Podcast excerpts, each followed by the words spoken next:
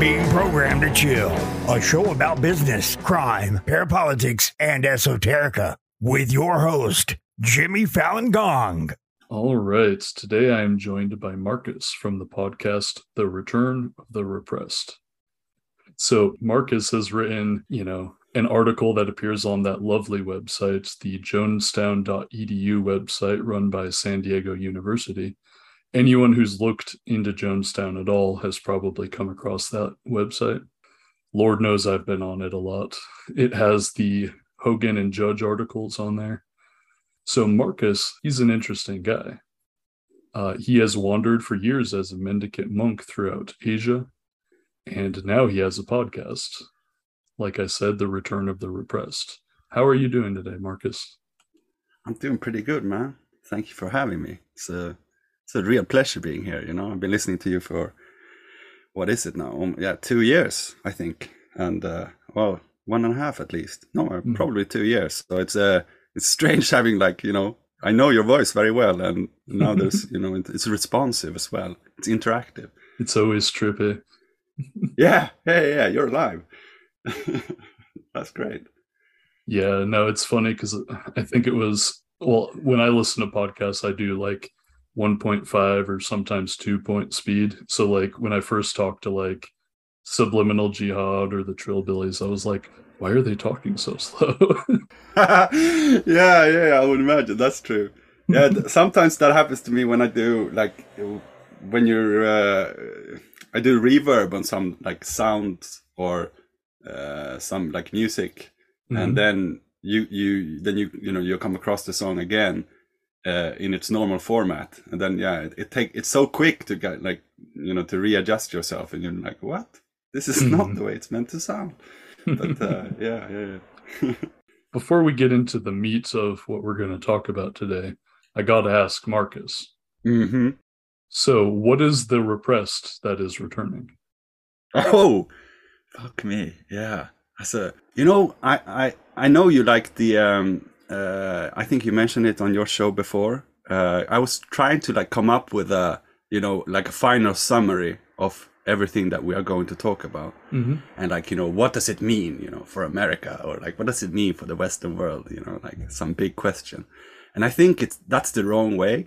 As soon as you try to make some kind of conclusion, this was the anticipated effect, then you're already alienating yourself from the true purpose of, a project as big as this. And so I was about to say, right, that you that article, that's titled, The Black Hole in Guyana, right? It's oh yeah, I would consider myself a fan for sure. Right. Yeah. And I think, that was one of the first, conspiracy orientated ones, or let's say extra alternative readings of what happened in Guyana. And I think the title is so good because, a black hole, it's socially speaking, a black hole is something, that is less than nothing, right? It's got a tremendous amount of gravity to just suck in any explanation that you might have.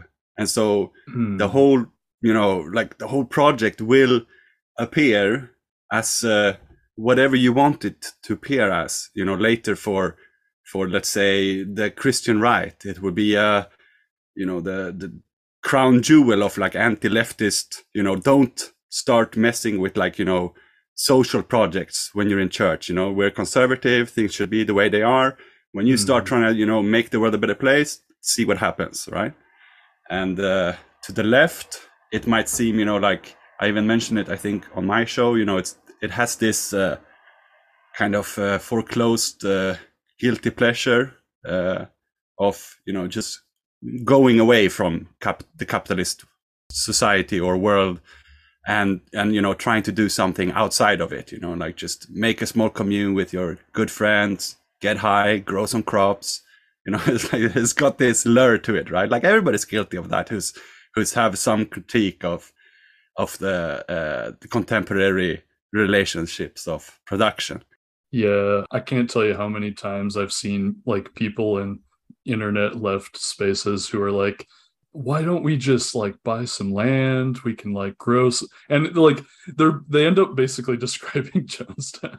Yeah. That's the terrifying thing, you know, like, because I'm also, you know, I've been a farmer for a long time as well. You know, often when I was, you mentioned earlier, when I was a mendicant monk, you know, I would stop over at farms in Asia, right? Like in Indonesia, Malaysia, Japan, and China, obviously most of the time.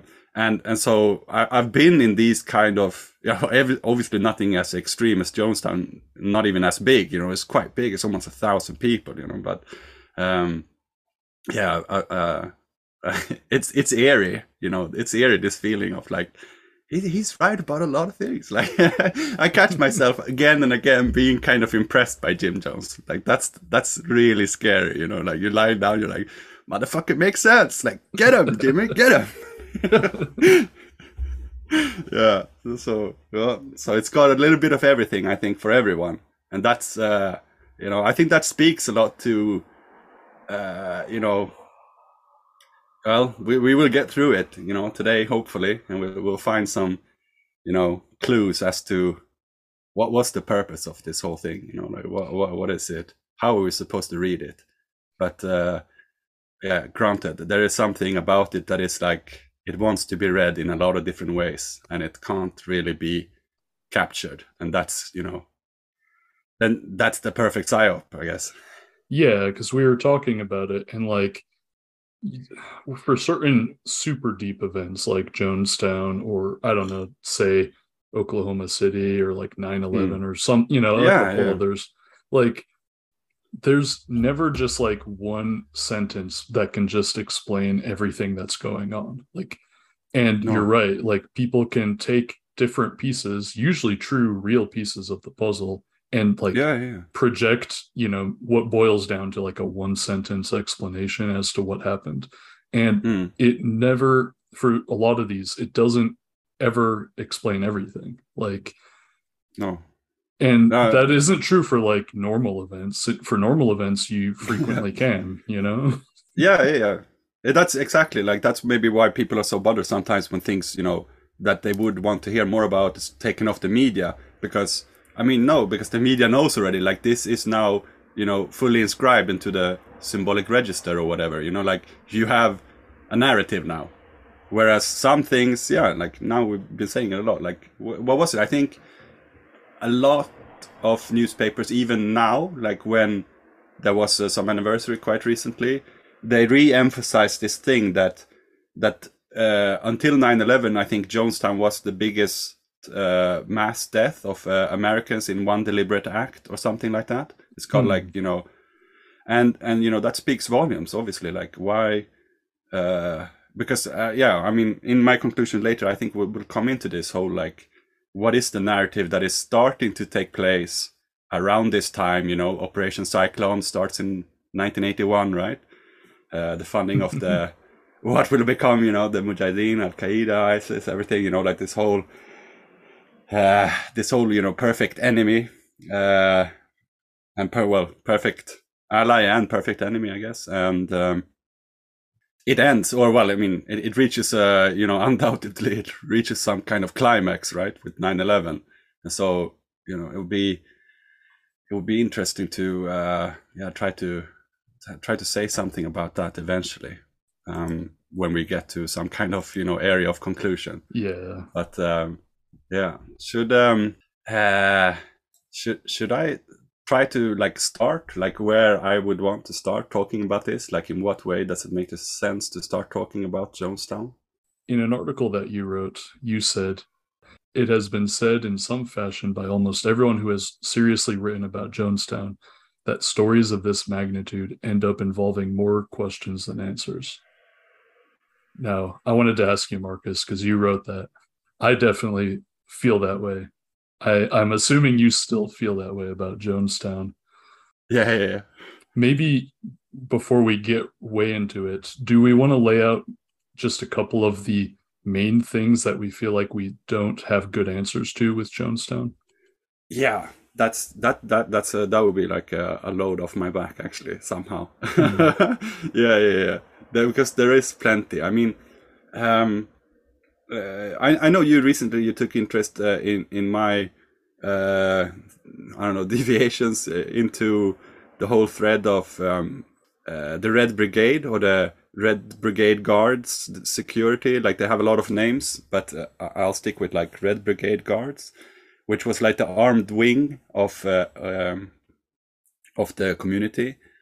I think like in that area, everything gets really kind of murky. You know, there's a lot of indication as to what kind of like guerrilla activities was going on in Guyana, but for good reasons, or, you know, they aren't good. But if we are right, that there is something to it, then there wouldn't be much information about something like that, because there is still a lot of, you know, civil wars going on in Africa, a lot of warlordism, and Guyana serves as a kind of really good strategic place for America to train troops, because it's, you know, it's in the most inhospitable jungle in the world. I think like there, it's like even in its very nature, it's a kind of black spot, right? Like you can't find things there. Like it's mm-hmm. so, yeah, it's so out there and it's so far away, and it's also, you know,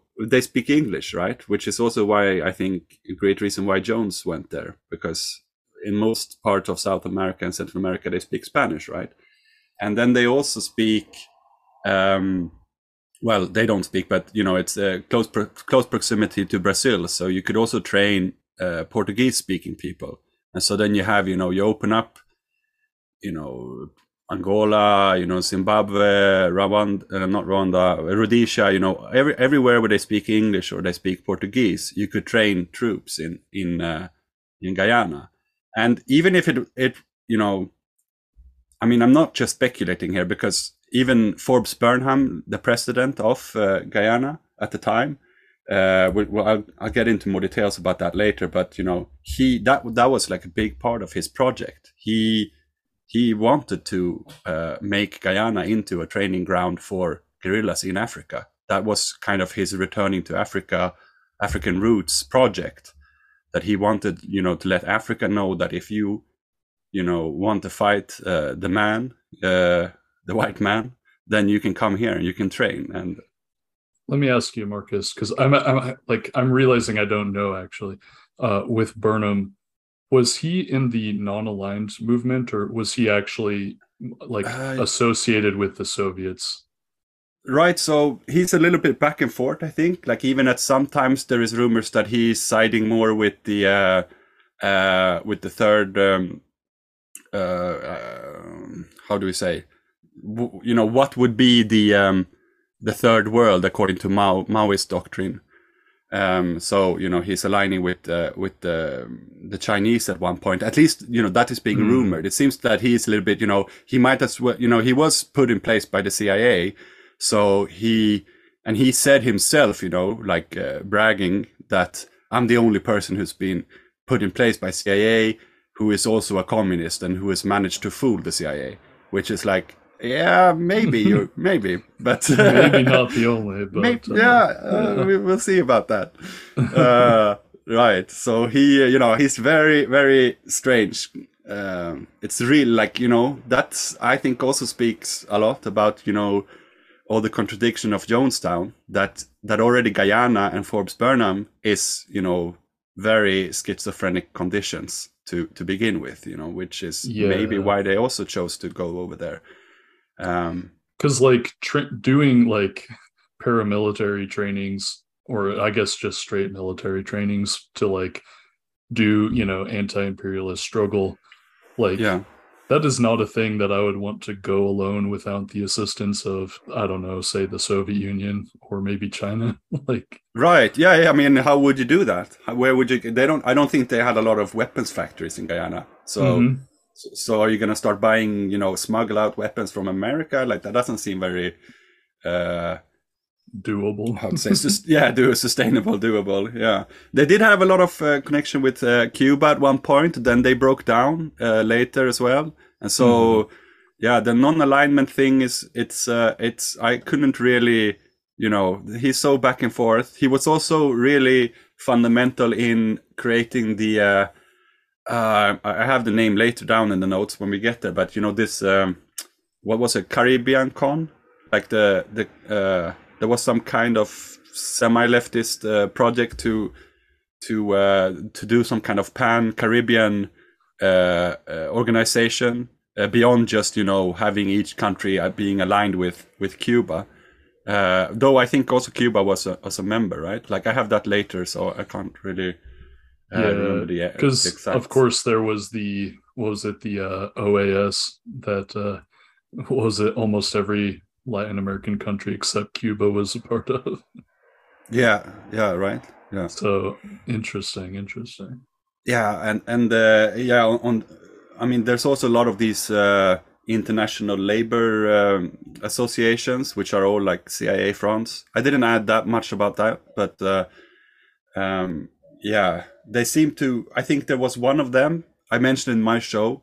I can't. There were so many abbreviations, you know, because there's so many. It's so compartmentalized. The whole, you know, intelligence project of infiltrating unions and stuff that they have.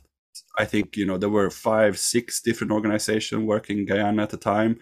And one of them trained, I think, more anti-communist, you know, classes and, you know, strike breakers and things like that in Guyana than in any other country in South America. So they definitely had their eye on this country, the not only the CIA and like the American intelligence, but also, of course, you know, MI6 and the whole British apparatus, since it's you know, it starts off as a kind of I mean, it was a colony for 400 years, right? And the British are there until basically, yeah, until Forbes Burnham and Chedi Yagan, which is his opposite, which is around, you know, it's in the 50s and the 60s when this is happening, and we will see, you know, interestingly enough, this is exactly the time when Jones for some reason decides that he's going to go to Guyana. Yeah, no, it was, well, obviously the CIA was very present there, but also AFELD, which was one of those labor organizations that we actually, like I talked about with the author Rob McKenzie on that. Oh, yeah. The Mexican thing, right? Mm-hmm. Right. And so basically like this, this U.S. labor body that did work overseas that was start to finish completely controlled by the CIA. Yeah. I don't know, like I read some stories over there, like when they're even, you know, it's like some petty CIA people writing in their journals and they're saying, you know, like, you know, they're bragging so much, like, oh, the strike and the uprising, like in Guyana around that time when Forbes Burnham took the power, he was like, oh, this is the greatest success of like CIA union infiltration, you know, I'm so happy to be been a part of this and blah, blah, blah. Yeah, they basically used that same playbook of like having the unions opposing, you know, this regime that the U.S. didn't like. They used it in Guyana, Chile, and I want to say also Brazil. Yeah, that makes sense, right? I mean, there's got to be a lot more as well, huh? Like Uruguay and Paraguay, I guess.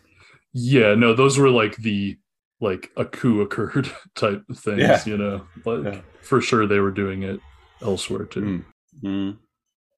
Well, where are they not, you know, somehow. Yeah.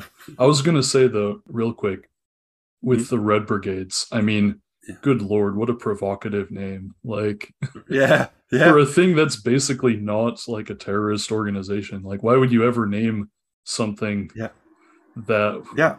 At that stage in history where the only other things called the Red Brigades are basically urban guerrilla units. I don't get it either, to be honest. You know, it doesn't sound very, you know, Jones seems to have been very good at, you know, keeping things right in between. Let's say, you know, back in San Francisco, he's like, he seems to be almost too good at being this kind of middleman, like between, or like political, you know, middle space between, let's say, the Black Panthers and, you know, the official left fractions within, you know, the California government, like, you know, Harvey Milk and Moscone, Governor Moscone, right? Yeah, he seemed downright moderate compared to, say, just the Black Panthers. Yeah. From like an outsider perspective, right? Mm-hmm. And yeah, he seems to, I don't know, he plays that, but at the same time, you know, he's good friends with either side as well, you know, like he's really like, well, you know, like a spider in the web, right? He's everywhere. He's friends with everybody. He's got favor to, you know, call in from everyone. He's helping, you know, people a little bit over here, a little bit over there. He knows how to work the machine, it seems. Wheeling and dealing.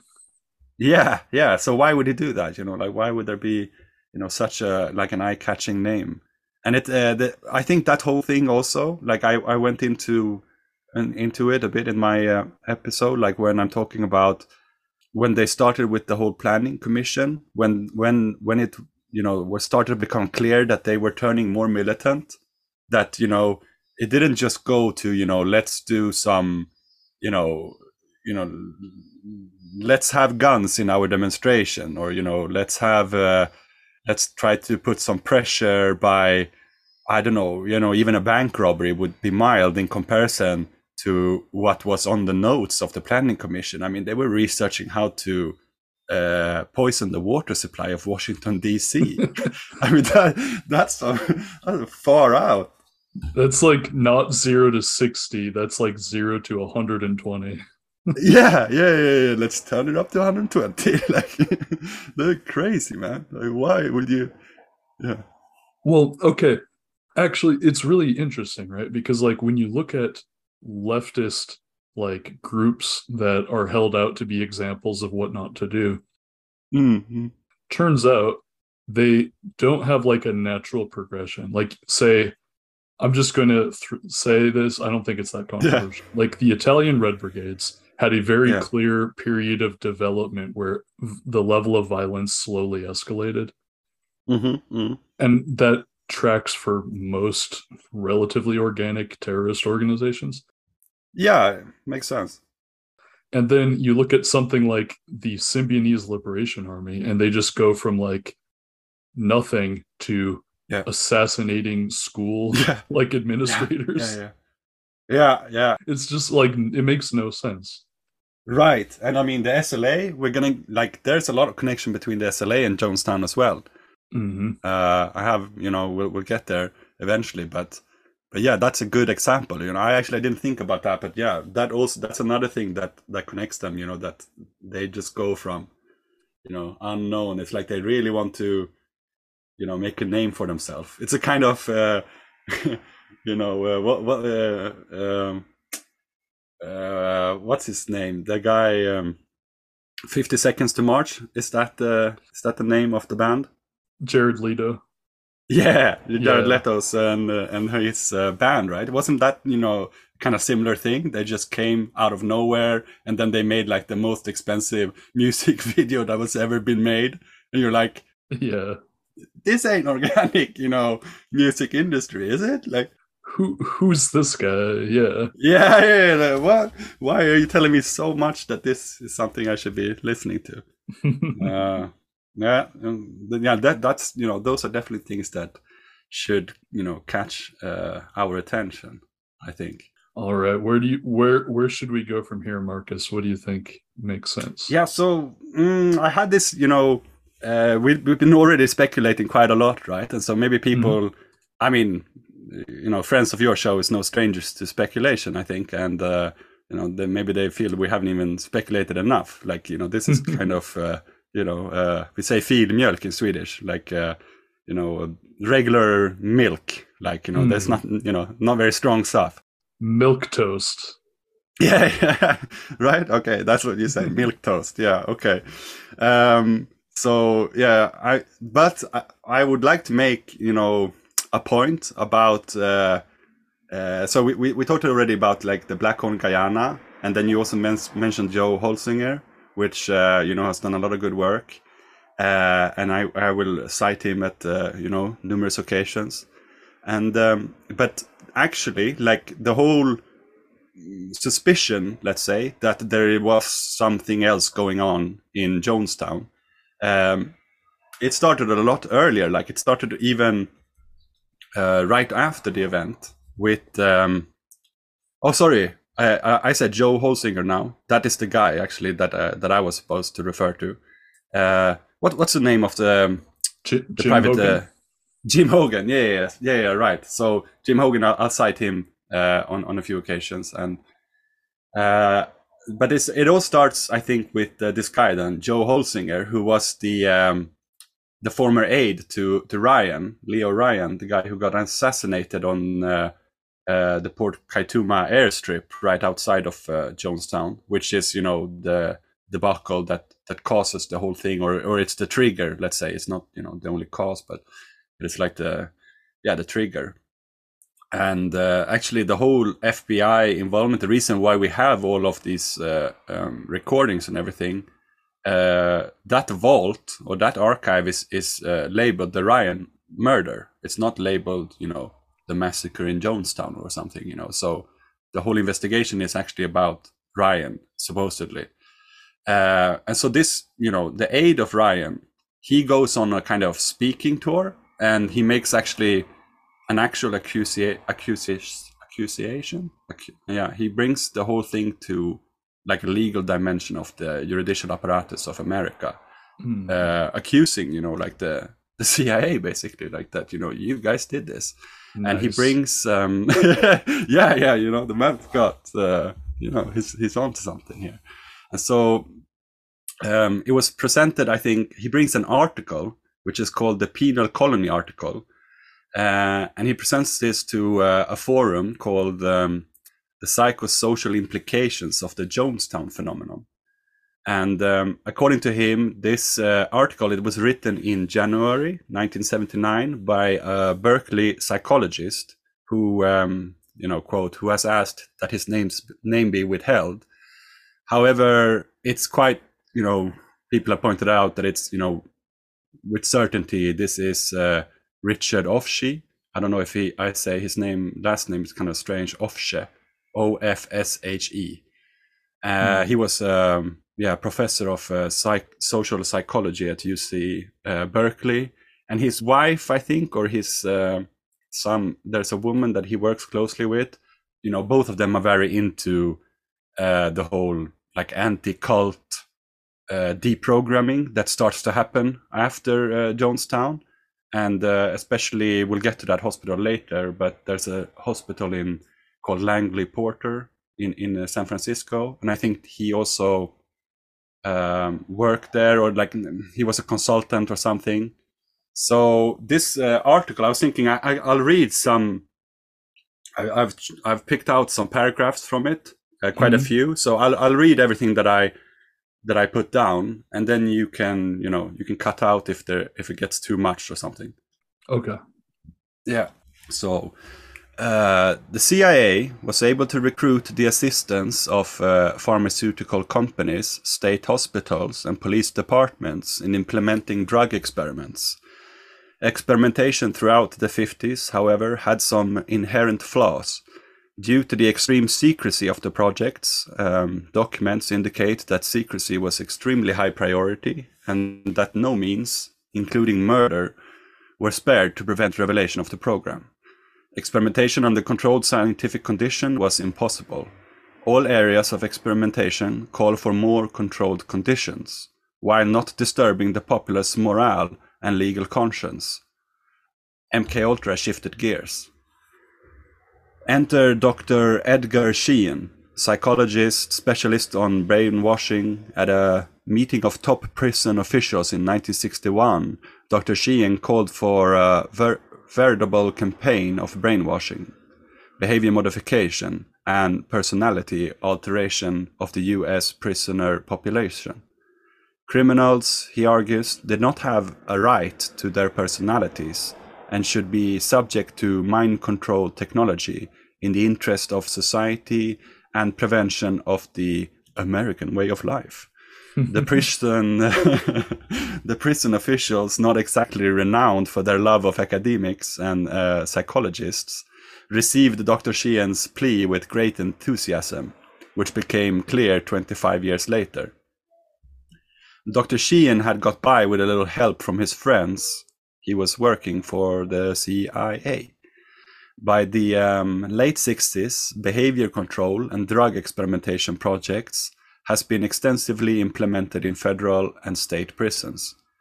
The prisons experimented with an assortment of mind-altering and torture drugs, psychosurgery, electrode implementation in the brain, electroshock, aversive conditioning, sensory and sleep deprivation, severe isolation, and so on.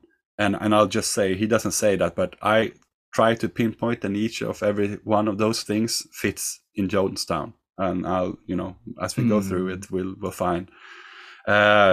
Simultaneously, prisons and police stations around the world where the CIA had the strongest influence, Brazil, Uruguay, Greece, Northern Ireland, built ultra-modern units for experimentation with mind-altering techniques. A particular advantage to the use of prisons was the mind-controlled methods could be developed on carefully controlled groups, raising the science of group dynamics to new heights. The science, incidentally, originated with the Air Force.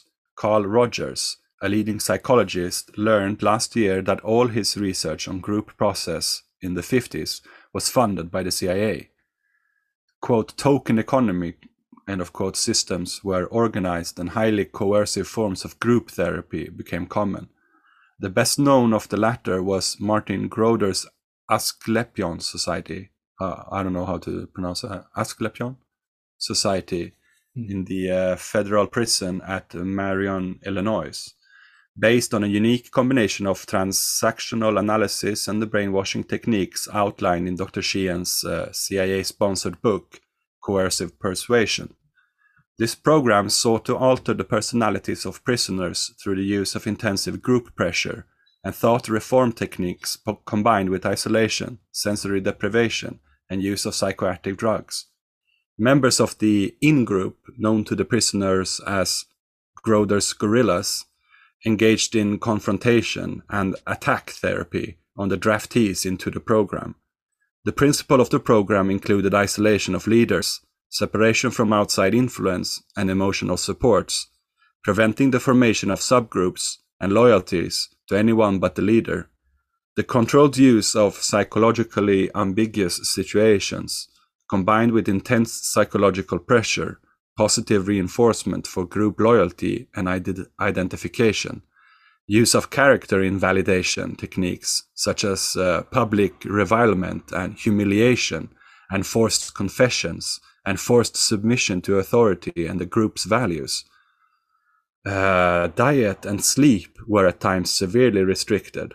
Unlike other mind control projects, this was an experiment in the forced alteration of the personalities of groups of people based on the principle of group interaction. So again, you know, it's starting to sound like something that we're, you know, familiar with in Guyana. I go on here. By the early 70s, the federal government and some states were fully enamored with the concept of mind control, and the sign for more ambitious projects began to appear.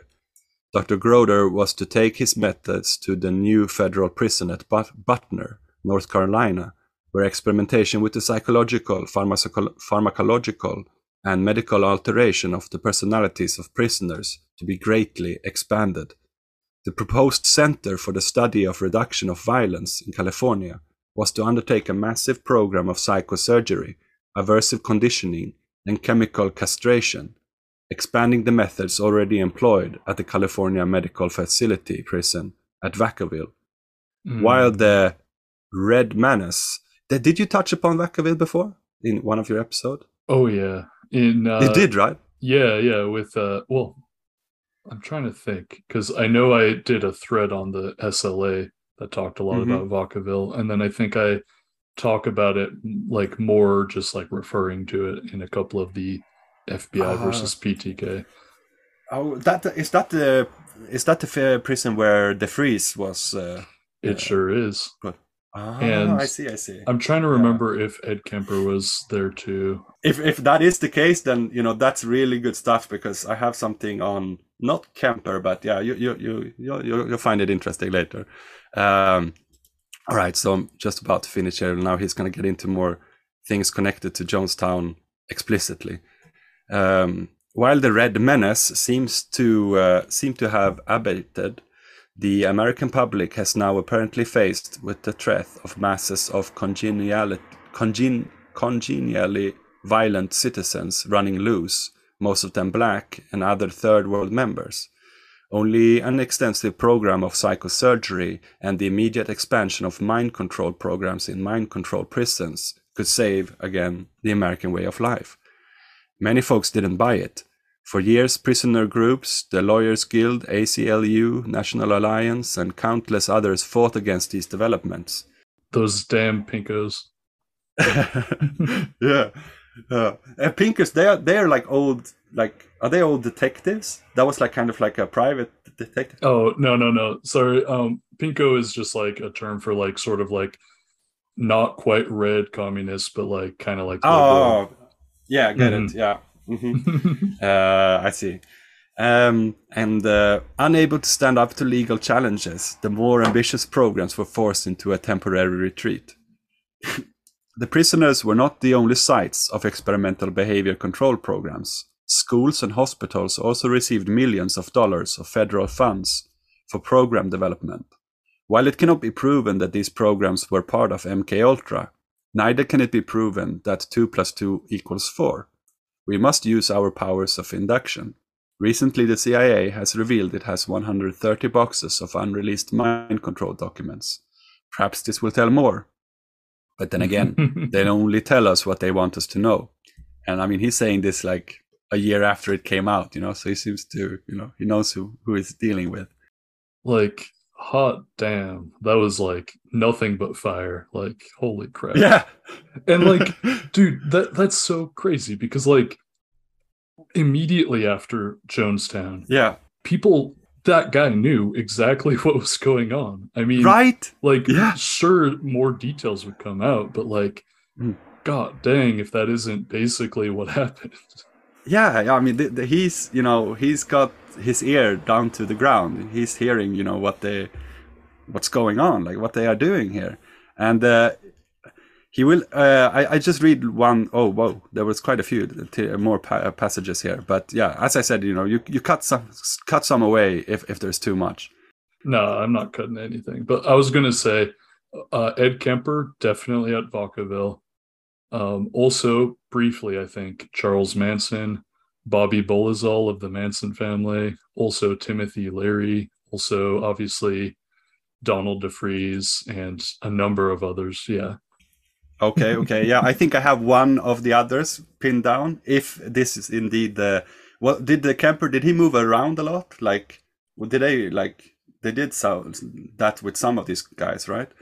That, you know, they didn't keep him there. I think... He basically was like at more or less like one or two facilities, and then he did his like relatively short killing spree, and then he was just like in prison the rest.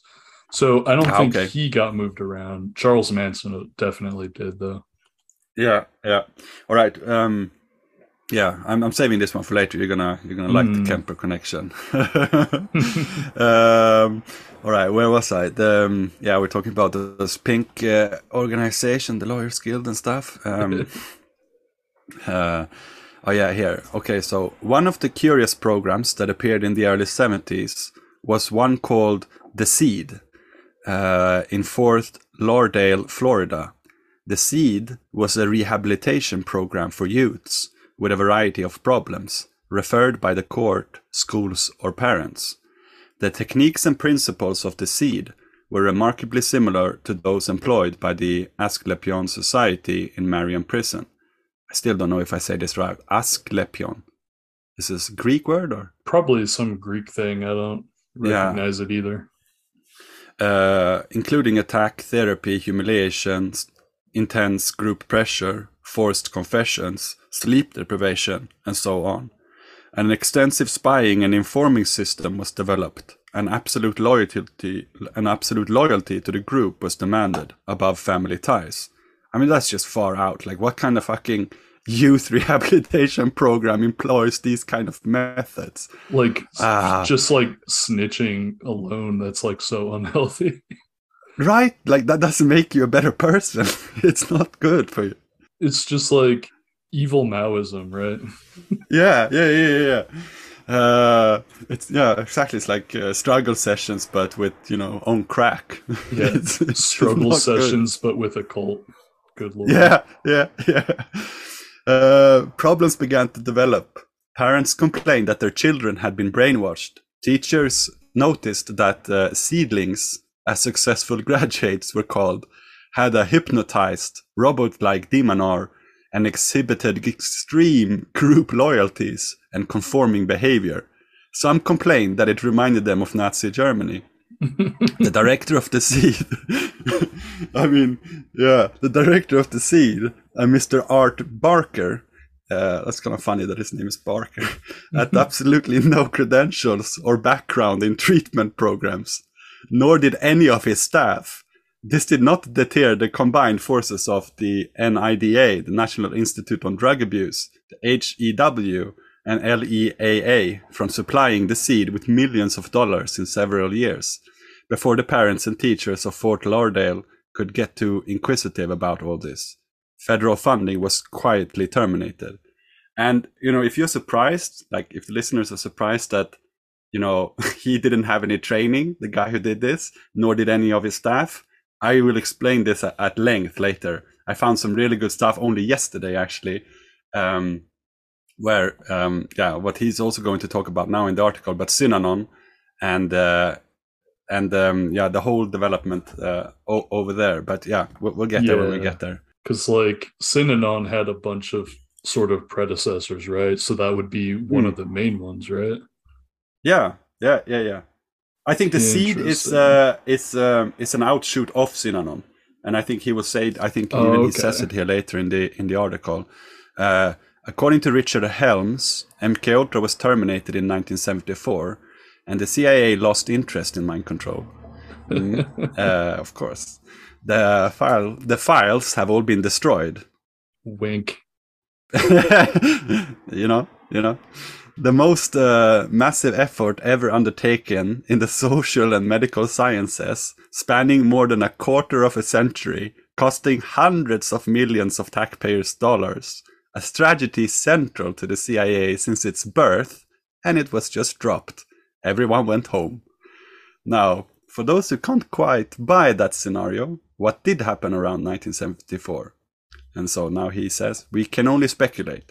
But from what we know of CIA priorities and the evolution of MKUltra, we can make some educated guesses. The following requirements faced MKUltra strategies. Avoid further legal confrontations, point number 1. Point number 2, continue experimentation with psychoactive drugs, which were proliferating in ever more specific and sophisticated actions. Point number 3, continue the research on group dynamics and the reorganization of the personality through intense group pressure. 4. Find experimental settings that could be carefully controlled while resembling real-life situations. Point number 5. Expand research on mass hypnosis. 6. Combined mind control techniques with forced labor. I think he's he nailed down pretty much exactly what we're going to talk about. It is my hypothesis, he says, that at this time, just as in 1961, MKUltra not only didn't retreat but shifted to a far more ambitious program.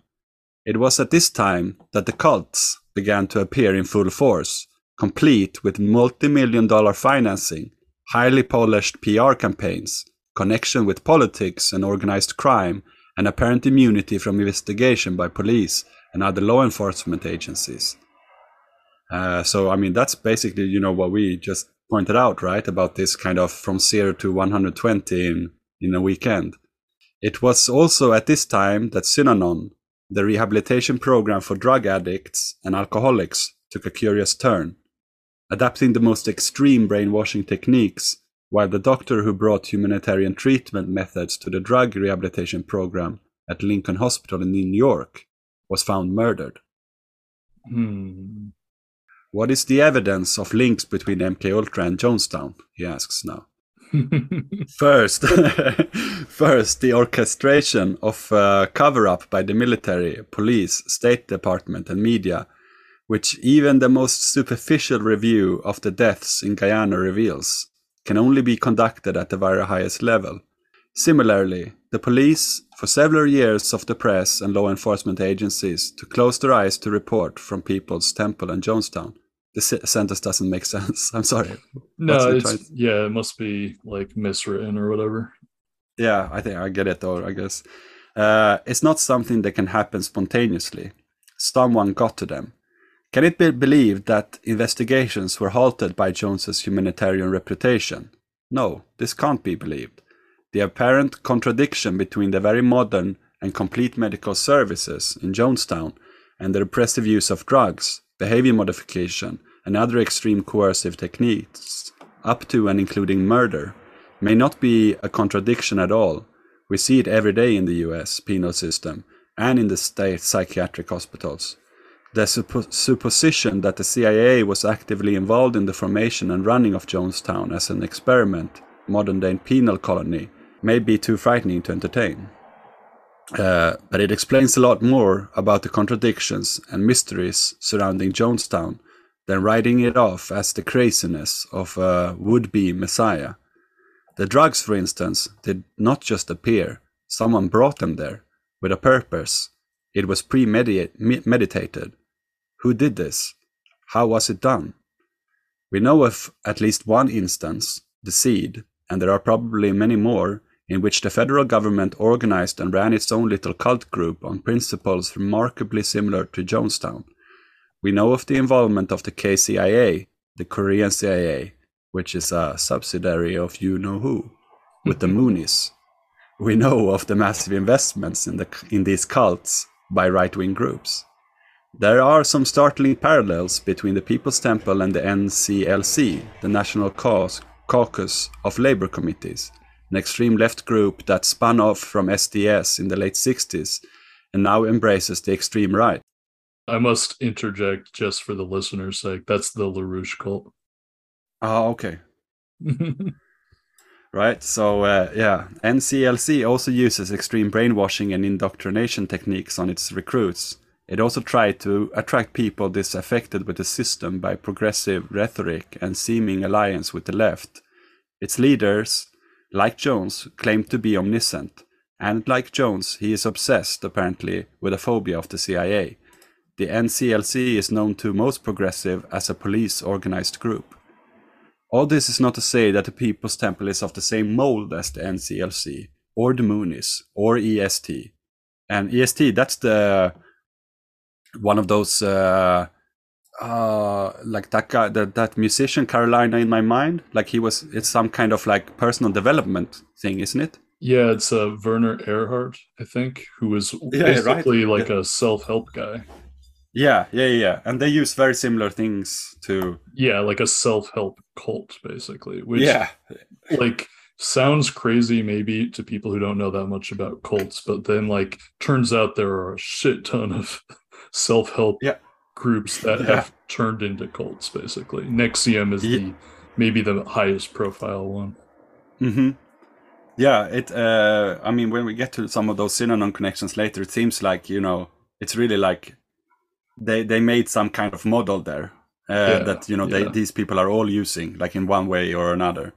Or that the entire, he goes on here, or that the entire organization of the People's Temple and the tragedy of well-meaning people being misled can be explained as a CIA plot. It is to say, however, that we must open our eyes a little wider, get that grey matter working, refuse to be lulled to sleep by media absurdities. We know about COINTELPRO. We know about MKUltra.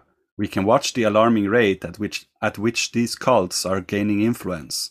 The line of thinking suggested here requires a lot more investigation, but it is investigation that must be done. And that's where the article finishes.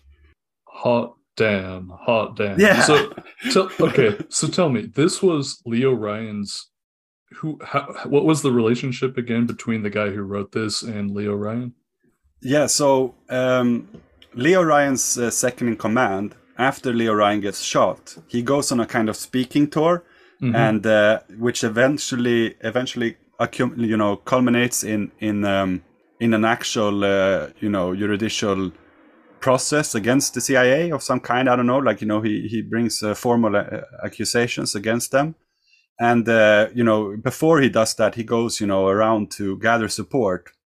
And at some forum that was, evaluating Jonestown, what was it called? The psychosocial implication of the Jonestown phenomenon. He uses this article, which is then made by, we don't know exactly, at this Berkeley psychologist, but it's supposed to be Richard Ofshie. And Richard Ofshie is, and he's also, I think, I think his wife or his closest associate at Berkeley also ran the kind of, we will get there later, but the Langley Porter, which was one of those big hospitals that, pretty much dealt with every survivor from the Jonestown event. That was being done at Langley Porter. And I think she was involved in that. And later he was also involved in that kind of, reevaluation, trying to find out what happened. Okay, so the article was written by the professor. I gotcha. Yeah. That's it. Good Lord, I have not heard such good analysis from a professor in a long time. Not to be a hater, right? Yeah. I was surprised as well. Yeah, I can tell that he, why he would want to stay anonymous, because that was, he was on fire, as you said, no beating around the bush, just trying to, give you a quick update on, what's the situation here, what's the context that you should be, looking at this thing in.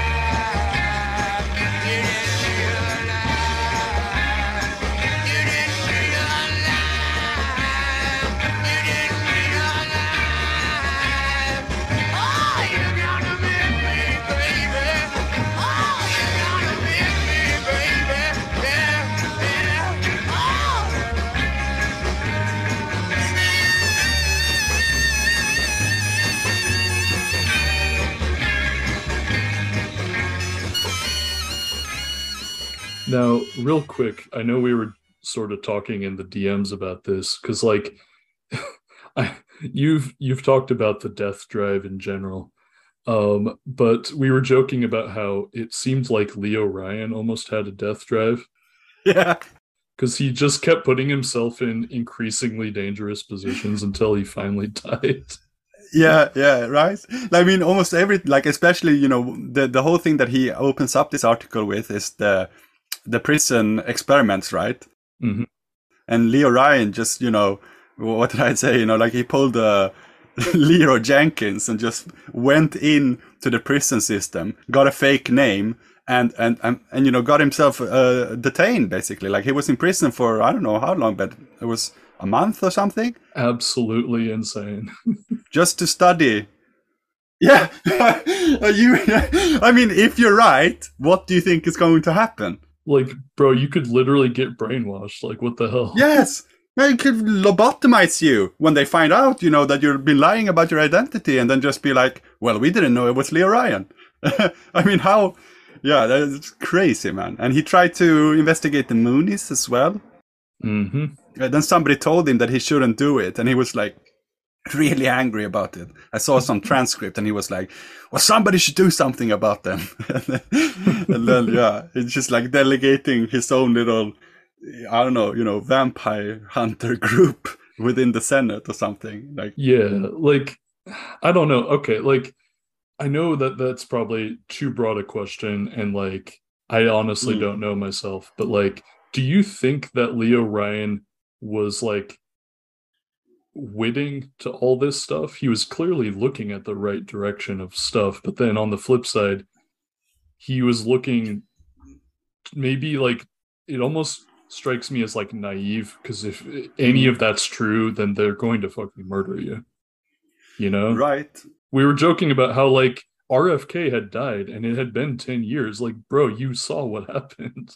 Yeah, like, exactly. I was about to say, you know, like, oh, but he's a Senate. It's not going to help you in the end. It's not going to help you. I don't know, you know, like, to what, you know, what did he know? Like, that's also, like, a big thing of Mark Lane, the lawyer that they brought, like, that Jonestown brought in, or the People's Temple brought in to defend them against the concerned relatives. And Mark Lane was, you know, he was together with Donald Freed, if I remember his name correctly. Donald Freed was the big lawyer who defended all of the, you know, Newton and like all the big names in the Black Panther, and you know, got them off the death sentence, basically. So, you know, both of these guys were really big names, like, you know, in the, what shall we call it, like the judicial left or the legal left.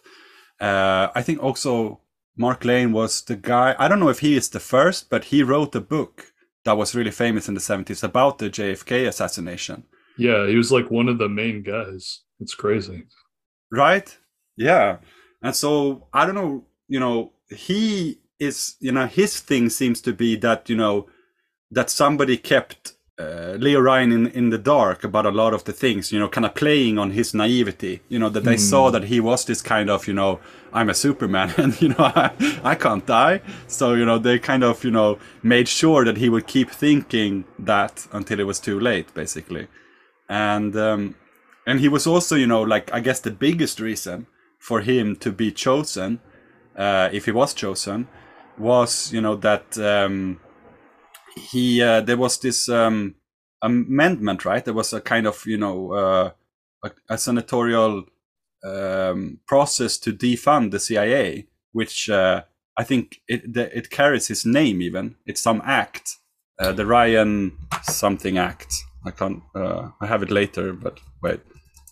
And this was like one of the last really big attempts, and like I don't know. Obviously, it's a.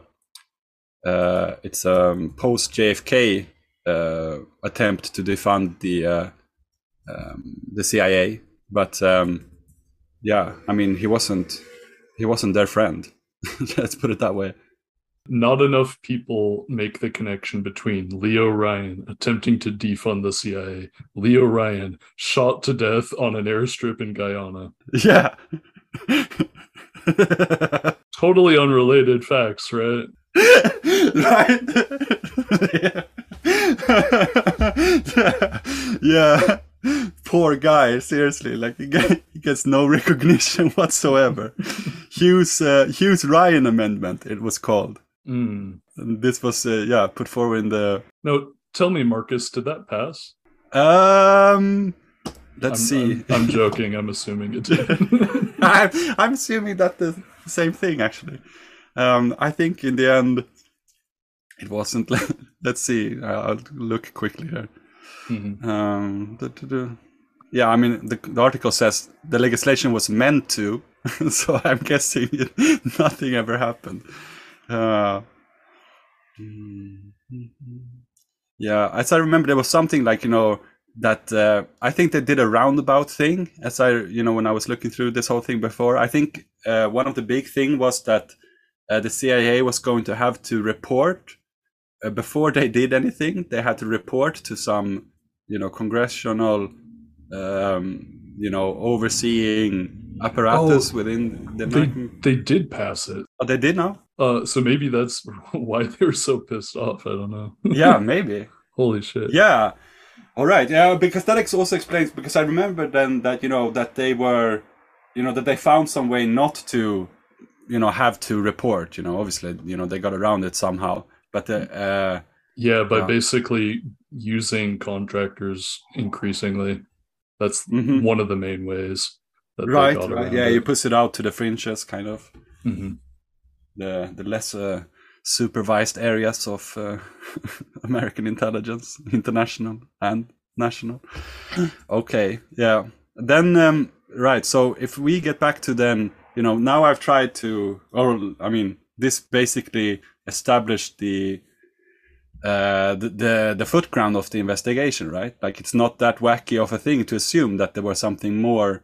You know, it's not conspiratorial even, I think. You know, here's a professor at the university laying it out for us. So yeah, a professor, and then like Leo Ryan's second in command, sort of like aide, basically. Yeah. Both being like, yeah, it's like the CIA. yeah. And they weren't the only ones. Like, so I have a list here of other people that, you know, directly after it happened.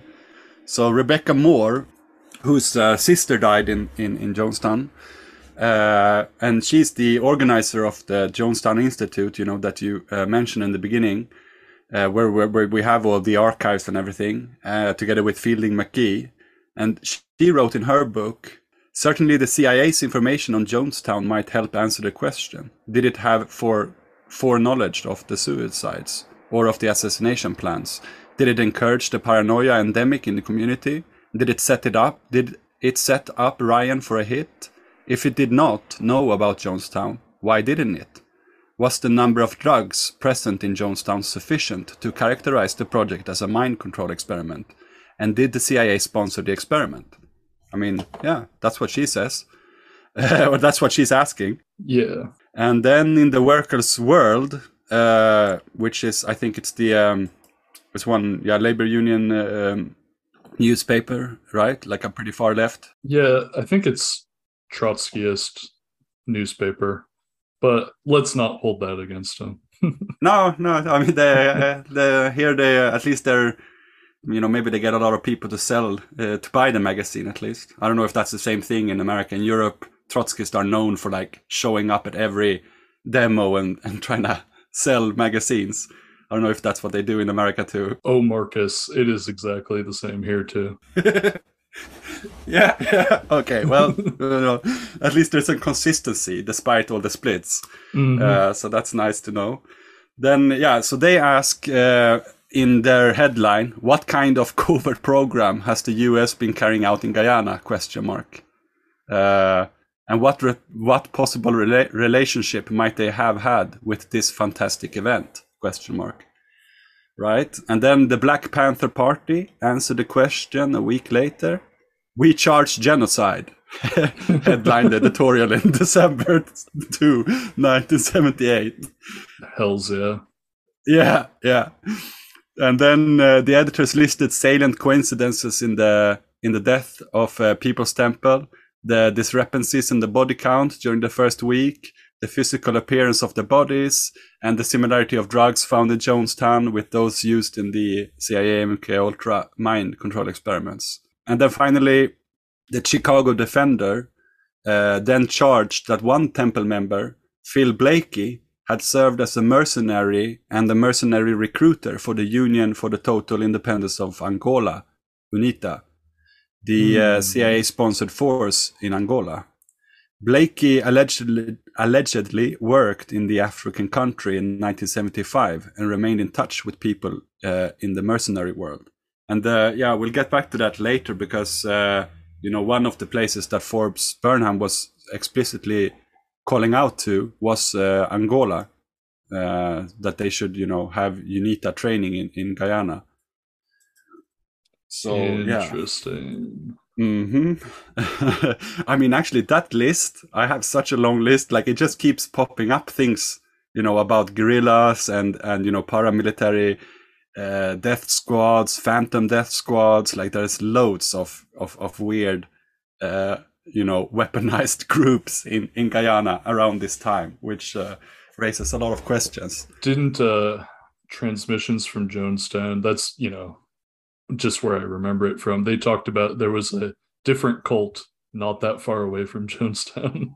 Yeah, the House of Israel, which is a really interesting story because that guy was like, he was an, the guy who founded it, he did it slightly different than Jones. He wasn't like he, Jones, you know, took his people from the US, right, and started and, you know, continued the operation in Guyana, whereas this guy, I think he fled from America, Carolina or North Carolina, I can't remember where he was from, but I have it later. And he was like a black capitalist who had been involved in some kind of fraud with McDonald's. They wanted to, like, you know, have like black people running their own McDonald's in this like very black area. And there was like, yeah, a lot of like back and forth, and somebody even got murdered, like in their, his closest associate got murdered in his own garage, like right when the deal was supposed to go, you know, through or something. And it was like, yeah, very sketchy. And then he flees the country, right? And then when he gets to Guyana, he basically like, you know, he recruits mainly Guyanese black people, like not anybody from the US. And like this group, the House of Israel, becomes a kind of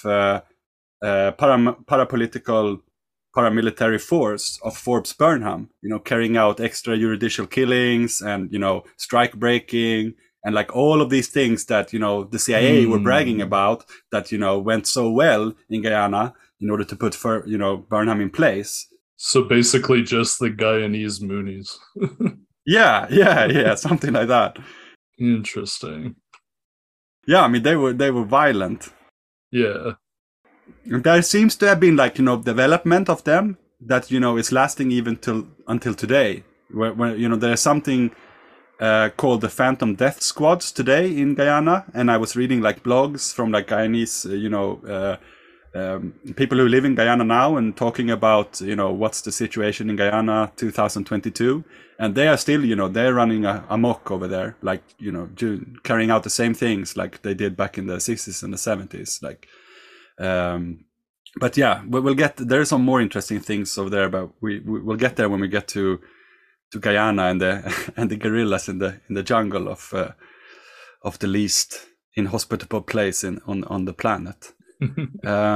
Yeah, a good place to hide things if you wanted to do some experiment.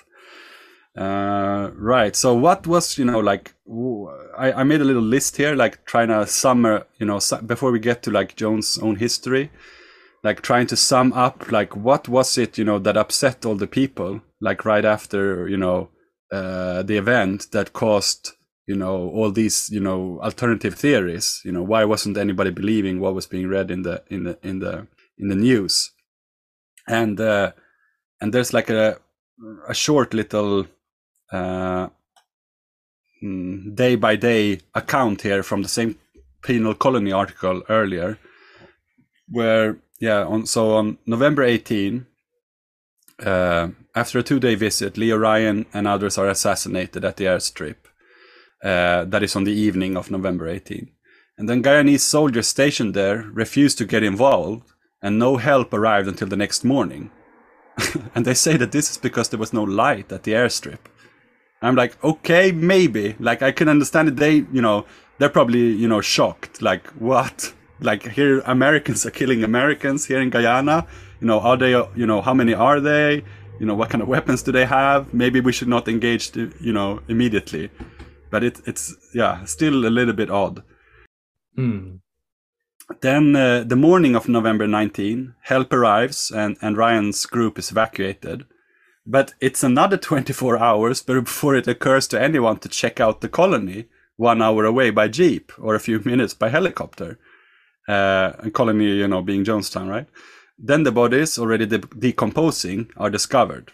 Remarkable, he says. And I'm also a little bit, you know, I get it, you know, it's the jungle, it's very hot, and, you know, they're lying on the jungle floor, but really they start decomposing in 24 hours and you can't tell? Like, I mean, it's going to go on for longer, but it, yeah. Then on November 20th, 409 bodies are discovered and an additional 500 are reported missing, having escaped alive into the jungle, it is presumed. For three days, over 250 US Air Force personnel, other military and intelligence investigators, and Guyanese military personnel searched the jungle for the missing 500 people. Journalists, except for a selected few, are forbidden from the scene. On November 24, so that is 4 days after they start searching, the officer in charge reports the body count could reach 780. On November 25, he reports the final count as over 900. So he's asking here how to account for this mystery. The original number was a miscount. The Guyanese don't know how to count. There were bodies lying on. Yeah, I mean, they are so racist. Like, also, like, there's this one guy I read the newspaper articles of, one of the journalists who was allowed to go in, you know, with Leo Ryan. Which is a whole story in its own, you know, they were not supposed to be allowed in there. And then, you know, somebody just, you know, brought them anyway, which just, you know, ramped up the paranoia even more because these were like the people who had been, you know, throwing shit on them in San Francisco for the longest time. And, you know, yeah, Mark Lane really emphasizes this as a kind of, you know, this was, even that guy, Timothy Stowen, who was the leader of the Concerned Relatives, Mark Lane has him down, you know, having, you know, quoted as saying that Jones will overreact. We can count on it. We can base our strategy on it, is what he said. And so, you know, he knew Jones better than anybody else. He knew that Jones had been, you know, rehearsing Project White Knight, like the final ultimate White Knight. And so, you know, when he says, Jones will overreact, I think he knew what was going to happen. Mm.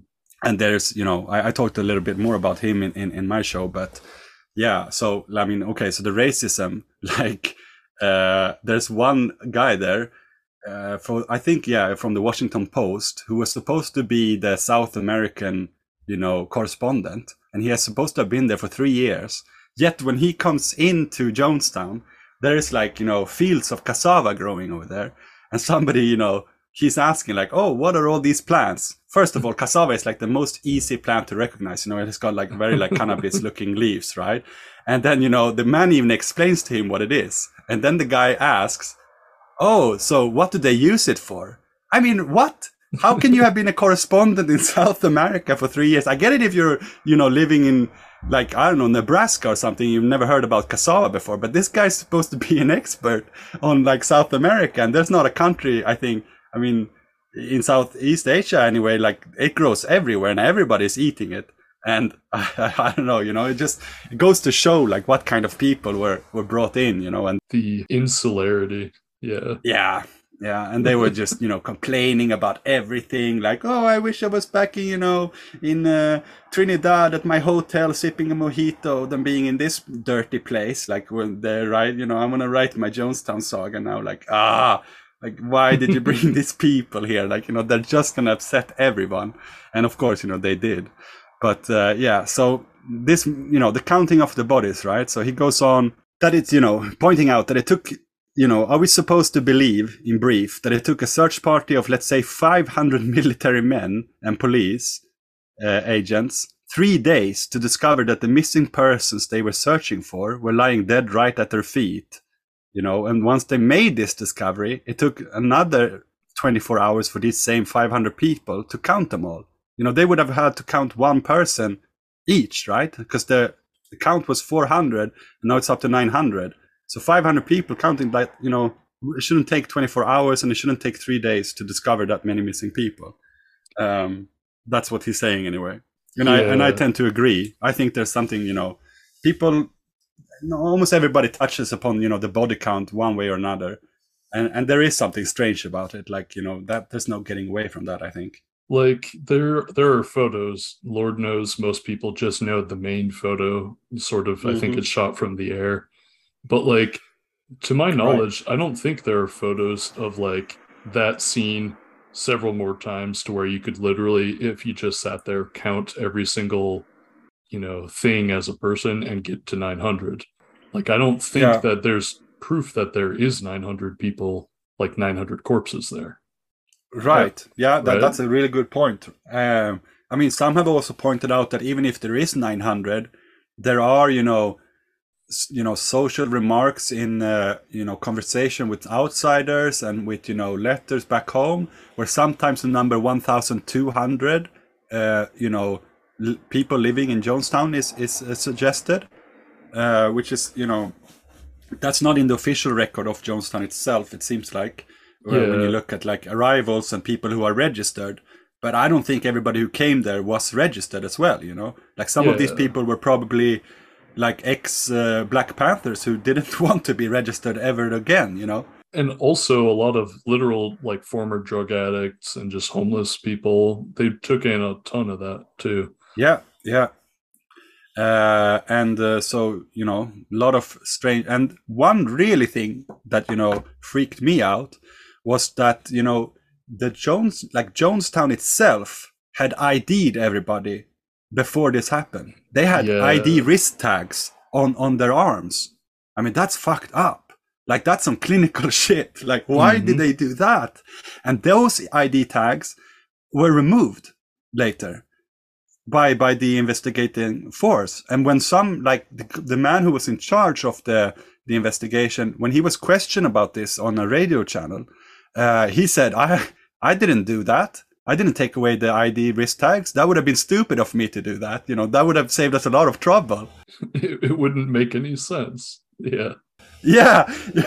You know, we're like, yeah. That wouldn't make any sense. I mean, wow. I guess also another thing was, I mean, of course it's another thing, that, you know, that doctor who was there, the first doctor to come there, the Guyanese guy, Dr. Mutu, you know, famously he said, you know, he was the first to point out that, you know, he thought that 700 of these people at least had been murdered, you know, that, you know, this wasn't a suicide, like, because of the needle puncture wounds on the places where they couldn't have done it to themselves.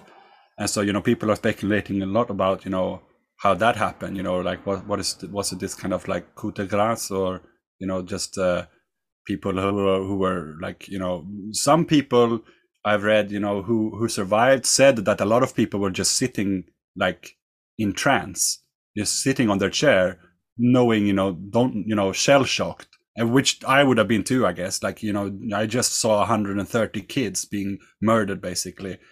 Like, do I have even dignity to be alive anymore? Like, having been part of something like this, and they're just sitting there, and you know, the nurses are going around giving them a needle shot, which is also, like, you know, just obscene. I mean, that's a whole, you know, that's a different picture than, you know, a cult member following their leader, I think. But right, so, but even, you know, I guess, you know, for the crime scene investigation, you know, aspect of this, we can't even speculate, or they couldn't even speculate, because all the findings by Dr. Motu, which he brought to the US Embassy, that was never forwarded to the doctors in America who were later doing the autopsies. So, I mean, I think somebody was again asked about this at the embassy, and they just said, you know, oh, we don't know what happened to that information. And I think about 3 months later or something, Dr. Motu flew to America and was allowed to speak at a conference with, you know, all these doctors that had been, you know, a part of the team who were doing the investigation. And they were all saying, you know, this was a complete mess. We couldn't do anything, you know, because the bodies have already been decomposing. They were embalmed. And I think in the end, like, this is also, you know, only 9 out of all these 900 people ever got an autopsy. And of those 9, I think it's 2 or 3 that it could be, you know, clearly said that there was this was cyanide poisoning. Mm. The rest, we only have circumstantial evidence. And the circumstantial evidence is also so strange, because even in the vat, that, you know, the famous vat where they had the brew, there was no cyanide found in that vat either, which, you know, that's easily explained though by, like, you know, that cyanide breaks down in heat and stuff, and they did find cyanide in some of the syringes, but still, you know, like, there's so many, you know, just, you know, repeating what the doctors themselves said, you know, there were so many fuck-ups done, like, in this whole autopsy program, you know, that you know, they'd never seen such, you know, maltreatment of evidence before. And they are very surprised when Dr. Motu arrives 3 months later, you know, bringing forward his knowledge, you know, having been the first person on site, trying to, with, you know, a handful of assistants, you know, I think like less than a handful, like less than 5, trying to, you know, do an autopsy on 900 people in the jungle without, you know, the proper tools and everything. And, you know, yeah, it's just like, yeah, a mess basically. And I think, like, I really like this, you know, angle. I did talk about it in my own episode, but I'm going to talk about it anyway. I mean, everybody knows about the death tape, right? Yeah, I think the average listener probably knows something about it, yeah. Right. But do you hear about, now you listen to my show, so you know about the mystery tape, right? Yes, tell my listeners what the mystery tape is. Yeah, so the mystery tape is... well, weird. Among all of these, which, I mean, it's already weird in itself that there are so many tapes of the Jonestown, you know, whole journey, right? Like I pointed it out in the Discord, you know, to the good people of the Program to Chill Discord, that, you know, you can become a Jonestown, you know, member if you want to. Like, you just sit and listen to hundreds of hours of these tapes. And among these hundreds and thousands of, it's kind of like I started listening to all of the Nixon tapes a while back, like several years ago. Mm-hmm. Yeah, just in the White House, and like halfway through, I was like starting to like feel a rapport towards Nixon, which is totally fucked up. And it's just like, what the heck is going on? I am that. I am the silent majority. I know. I feel it. Yeah, so yeah, I mean, it really does happen, you know, and it does, you know, say something about, you know, how quickly, you know, someone, you know, how you can quickly find yourself in another milieu than that you are used to. No, don't think about it with podcasting. Don't make that connection. Keep listening to both our shows. Yes, obviously you want to be programmed to chill. Come on, that's what we're here for. Right, so the mystery tape then, you know, among the, yeah, like this, you know, caseload of tapes, there is one tape that is made after the event, which is just, what? Why? And that tape, according to some, you know, audio technician at the Jonestown Education Institute, he says that tape is not made in Jonestown itself. So you're like, is this some kind of, you know, token, you know, like you know how serial killers like to put a little, you know, token at the scene of the crime, right? Or like a little bone, like a collector thing. Like I don't know, you know, even, you know, without any theory, the tape itself, you know, due to its very nature, is an accentuation mark. And so you got to ask yourself, like, what is it accentuating? What is it telling us? Well, it's a tape, so it is speaking, it's a talking object. And when you listen to the tape, it seems to be that there are a group of people sitting in a radio room listening to broadcastings of the event itself. And so you have two Guyanese news reports and you have two American news reports. The people listening are quiet throughout the entire tape, except at one point when somebody says, the news reporter on the news broadcast is interviewing some official, some political official, who says that there is going to be autopsies, and we're gonna perform autopsies on everybody and to find out what happened. And when he says that, somebody in the radio room who's listening says, shit. And that's it. That's all the mystery tape is. That's like, it's almost like you want there to be more, obviously, like it'd be so good if there was like, you could listen into some, planning or plotting or anything. But at the same time, it's so freaky that that's all that there is on the tape. And so you're wondering, right? At one point there were supposed to be autopsies. We're left with no autopsies. What happened in between, Why no autopsies? Right. So, I mean, that does it for the introduction to the whole, what is the legacy of the theories around Jonestown, I guess. And now we have to begin our own journey and try to put some things together. Okay. Where were we now? Okay. So, this part is a little bit, I guess, like a recap to a degree, because you did the street revival. So you went pretty deep in on our good friend, William Branham, right? Is I'm saying that name right? It's Branham. Yes. All right. So, but I'll do, pardon me if there is, if you've heard this very recently, but there is going to be some new things. So who was this William Branham? Well, let's set the stage, right? Like right after World War II, there was a kind of new revival, like among the Pentecostalists. That is, I guess, the most broadest, or you could say charismatic Christianity, I guess. Would that even be broader? Evangelists, a love child have many names, right? Yeah, I think the way it would go is sort of like Pentecostalism is a broad movement, and then like the charismatic movement is sort of a subset that mostly overlaps with some but not all of Pentecostalism. Yeah, and then an even smaller subgroup of that is the William Branhamites, then, who called themselves the Latter Rain movement.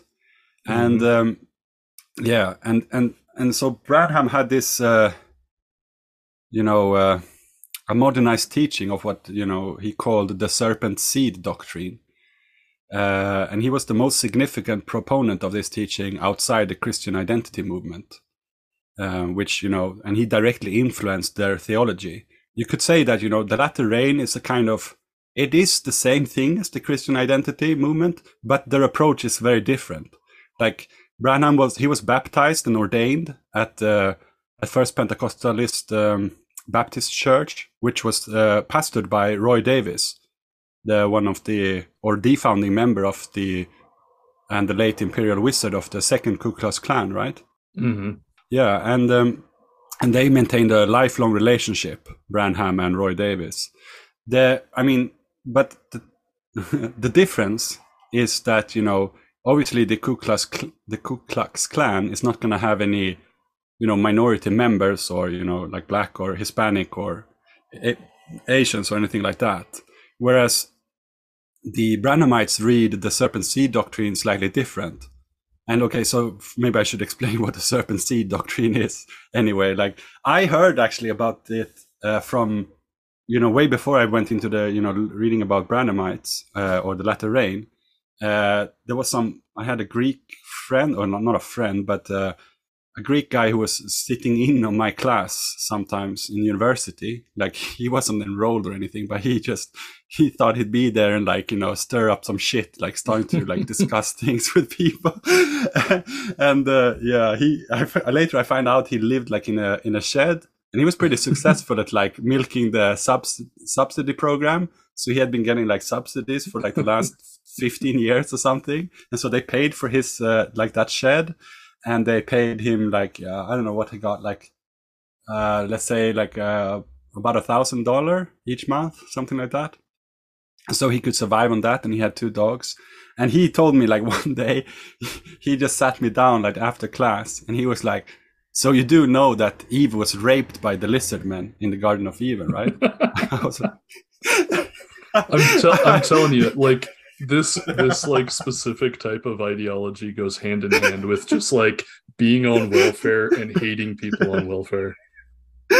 Right? I mean, that is the most absolute nuts thing I've ever heard. Like, I was like, is this guy, like, is he serious? I've been suspecting as much for a long time, you know, that you are the kind of guy who thinks this, but you know, are you making a joke about yourself? Or, you know, he was very serious. And I think Branham and his people, they were very serious as well. So that, you know, due to this rape in the Garden of Eden, there were 2 lineages of human beings populating the earth, right? And one is from the serpent seed, and one is from the human Adamic seed. And it's pretty much the races you would expect. Yeah, of course. Knowing that he was buddies with the clan or whatever. Yeah. And I think, like, but the difference, like, you know, their racism is a kind of even a more cynical one than the Ku Klux Klan, because at least with the Ku Klux Klan you have, or the KKK, you have the you know, when Mao speaks about you know, in his Cast Away Illusions and Prepare for Struggle speech, you know, when he says that, you know, it's good if we are attacked by the enemy. That just means that we've drawn a distinctive, clear line between us and the enemy. It's even better if they, you know, paint us, you know, in only black colors. Then that only means that, you know, we've achieved a lot in our own progress, like in our own work. And, you know, with the KKK, you would have such a relationship, you know, it's clear. The KKK is the enemy. Do not, you know, do not fraternize with them. Whereas with the Branhamites and the Latter Rain, they kind of thought, you know, that they could incorporate the children of the serpent seed and save them, you know. They have this idea that there's going to be a rapture right before, or that Christ is going to return before the rapture. And so that they can, you know, it's their duty somehow, you know, to save the children of the serpent seed. Whereas, you know, the KKK and the Christian Identity branch would be, you know, they wouldn't associate with them whatsoever. And so this takes some pretty, you know, strange turns, like as when we study the Branhamites. So I'll try to get through that. But there was one, I had one other thing also, like, where is the other, it's kind of an interesting, like, story, like, where does the serpent seed doctrine come from, like, in the American popular milieu of, you know, the Branham. And it seems to be like the British Israelism theory. Oh yeah, right. And this is like a fundamental part of the mythology of Anglo-Saxon Nazism. And so the founding father was somebody called C.A.L. Totten, and he was a military officer. His father was a brigadier general in the Missouri Militia during the American Civil War, and his grandson would become lieutenant general during World War II and the Korean War. So again, you know, like your old thesis of like all history is family history. Mm-hmm. Here you can see like how, you know, how did the U.S. military become, you know, so such a white supremacist, you know, machinery of violence. Like, it seems pretty, like, you know, clear that, you know, not only with C.A.L. Totten, obviously, but, you know, you have the spider web chart later, you know, with Amos Fries of the Chemical Warfare Division. And, like, you know, there were a lot of these people who were, like, you know, influencing the upper echelons of the U.S. military to be anti-Semitic and to believe in, you know, this kind of serpent seeds shit. Yeah, like we see a lot of the, like there's almost like several different like strains of anti-Semitism, right? So like the White Russians are very much like a specific thing that comes from like Russian intelligence, from like the Russian Empire. And then like this like basically like British Israelite thing that like kind of weaves in and out and becomes Christian identity is like this other like variant that is like, you know, it sort of sometimes intersects, but it's like has its own history to it. Yeah, I mean, you can't have a national, like a Christian identity movement with you know, if your urtext or like your founding document is the Elders of Zion written by some Slavs, right? Yeah, you gotta have your own mythos. Gotta have your own thing. And like, yeah, it's funny because British Israelite stuff I'm super well acquainted with, actually, because Mormonism, I've said to some people that Mormonism is like the friendly, nice, not super evil version of British Israelitism. Oh yeah. Which is basically that like the idea is that like there were like 12 tribes of Israel and like they were sent all over the world, and you know there were like lost tribes. You know, we know where the Jews are, but like where are all the other tribes? The idea is that some of them went to the UK, and that literally the UK, like the British, such as they are, are like part of like the, like they are a tribe of Israel. Okay. Yeah. And therefore are like, you know, an important, just as important as the Jews, or maybe more or so, depending. And then like Mormonism sort of weaves some of those ideas in, but like doesn't take it nearly as like evil or fucked up as these people do. Yeah, well, yeah, thank God for that. We have enough of them already, I think. Like, yeah. So now, why are we, you know? Yeah, why are we talking about this? Yeah. Well, he funded and popularized Jim Jones, right, in the early days, and he has, you know, everything is already, you know, Jones didn't emphasize so much the serpent seed doctrine, but he did really emphasize, you know, the apocalyptic and the millenarian, you know, side of this whole project. Yeah. Real quick, sorry, just before we get too far away from Branham, I wanted to say, so Branham helped launch the career of Jim Jones. Yeah, and I have a long list here. Oh, okay. I'm not gonna like drop him already. Okay, never mind. I'll let you get to it then. Yeah, I have a long list. Yeah, so I remember that you mentioned in yours, maybe the most famous one is, of course, Colonia Dignidad, right, in Chile. Paul Schaefer, who's, you know, not just anybody, right? Like, it's so eerie that, you know, the first person you look at, okay, so who else is connected to Branham's? And then it's like, it's Jim Jones' evil twin, basically. Like, it's an even, if possible, worse person than Jim Jones, doing pretty much exact the same thing. Worse, probably, because his career went longer, right? It's like, how do you even weigh that, right? It's like 900 dead people versus generations of, like, kids getting raped. Like, Okay, let me just say for the listeners, so Paul Schaefer, Colonia Dignidad, that was a Nazi colony in Chile. I don't know if Schaefer explicitly, well, I know he wasn't a official member of the Nazi party back, you know, during like World War II, but I know Nazis were there after. His doctor was, right? Yeah, I think his doctor was like, but like sure. We're talking in Chile, a town where they only speak German, like a walled town. We're talking buildings with tunnels. Such a tunnel system that they literally couldn't catch Schaefer because he would just escape from one tunnel to another. Like, they like, that. Yeah. And like the Chilean government would use Colonia Dignidad to like torture and disappear people. He was like getting children from Germany, just like insane levels of like depravity.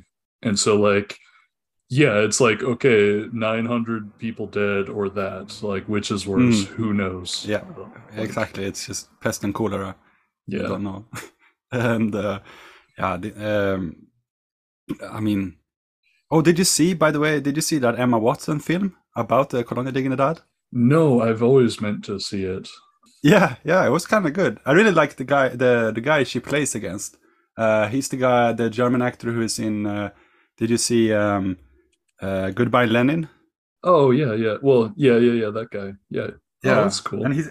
Oh, is he plays Paul Schaefer? No. He's he plays somebody who's put in the colony and he's trying to escape from there. Oh, I can't remember what Emma Watson's role is. But no, he's not Schaefer. He's the good guy.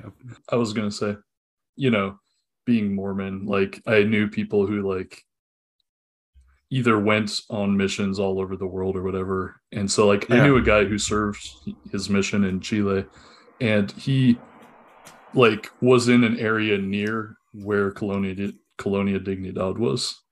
Oh fuck! And like he like heard about it. And like everyone was just like, no, like, and like, don't go. Missionaries do not go there. Like, nobody goes there. Yeah, I mean, they could have had mines around the whole thing, right? Like you just coming there for a little peek. Honestly, it's crazy shit. Yeah, it's. I mean, they were way tougher. It seems like on security than Jones was. Like, I mean, they literally had it run as a concentration camp. Like, I mean, it was, you know, it was the whole thing. Yeah. All right. So a list of like other, you know, and here's the thing, you know, why, you know, if you already now it's starting to seem like, you know, maybe Jonestown and Jim Jones wasn't that, you know, big of an abnormality. Like if, you know, here we have another person funded by the same movement and the same person, Branham and the latter reign, you know, does the list go on? The thing is, it does. Like this doesn't. It seems to be all these people do. Like they don't seem to be doing anything else than getting people away from society and putting them in some, you know, camp or a that immediately becomes some Nazi shit.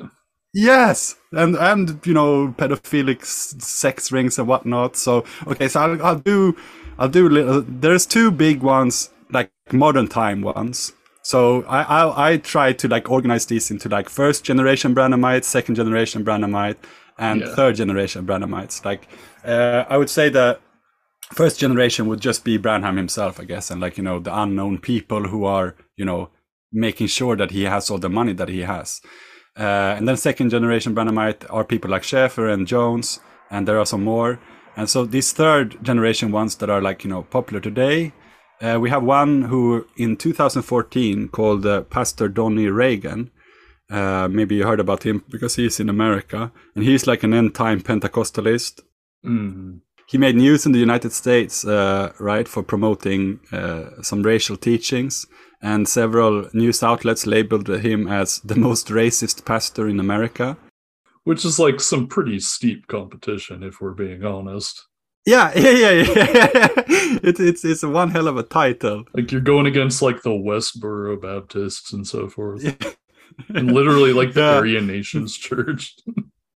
Yeah, I mean, and here, you know, again, being the most racist, if he is or if he's not, the thing with, you know, what makes him different from like the Aryan Nation and the KKK is that he's really big on the spiritual colonialism in Uganda. I went onto their homepage and it's just a fucking long list of churches that they are building in Uganda.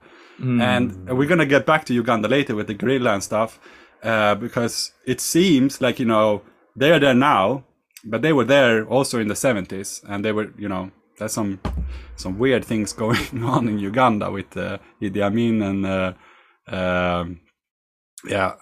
I'll leave that for later. Let's do some more Branhams.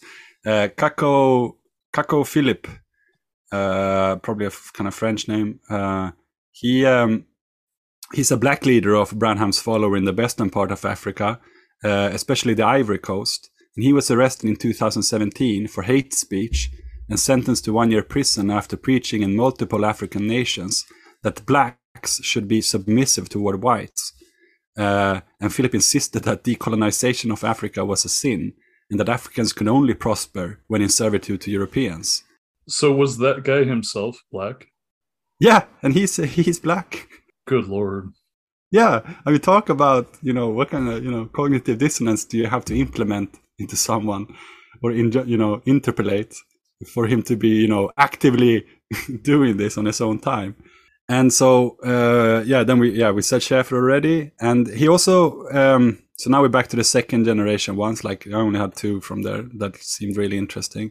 He had the Zimbabwean Epstein figure named Robert Martin Gombura, who was sentenced to 50 years in prison for running a locked gate community called the Independent End Time Message Church. I mean, don't join that kind of a church. Listeners, do not join End Times anything, okay? Yeah, it's just don't. And so from his own compound, basically, he was supposed, he supposedly had 100 wives in an elite brothel, which included illegal pornography. And I'm not sure, if illegal pornography, I think actually that in Zimbabwe, pornography whatsoever is illegal. So it doesn't necessarily have to be, what is illegal in the West. But still, he has 100 wives, and then, Yeah, certainly some of them were probably underage. I mean, given how all cults are, basically. Mm-hmm. And, he got 50 years in prison as well, so... So, this is somebody who was helped, and, he helped him launch and popularize this Zimbabwean mission, Branham did. Mm-hmm. And then he also founded and helped Leo Mercier, who set up something called The Park, which was another pedophilic, abusive commune in Arizona. And, they drew members from all over the U.S. And in connection with The Park, I saw a picture of somebody at The Park when they were setting it up. This was a guy who Branham also founded, and he was a Sri Lankan named Polaser Lari Muthukrishna, whom he met on his first Bombay tour in the 50s. And in the years between 1960 and 1967, Lari became the first famous Indian healing and evangelist of stature, and a role model for all others to come. So big, Pentecostal churches in India up to this time were mainly staffed with foreign speakers. And, now he was a native Indian or a Sri Lankan. And he was, nobody before had drawn such crowds as he did. So when Branham died following a car accident in 1965, Lori wanted to become the new leader of the second generation.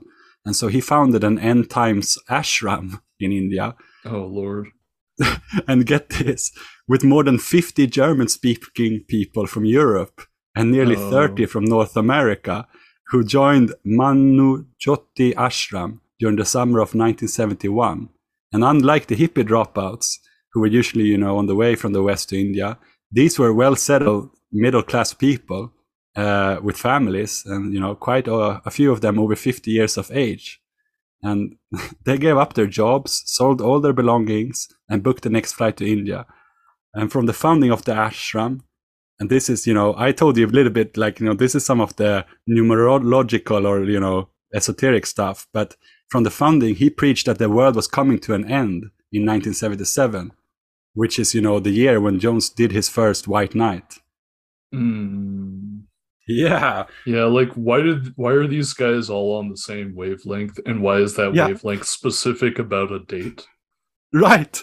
Yes, it's not even joking. The 1977, 1978 keeps popping up as some kind of, big rupture for these people. Yeah. Oh, exactly. Who is doing the frequency?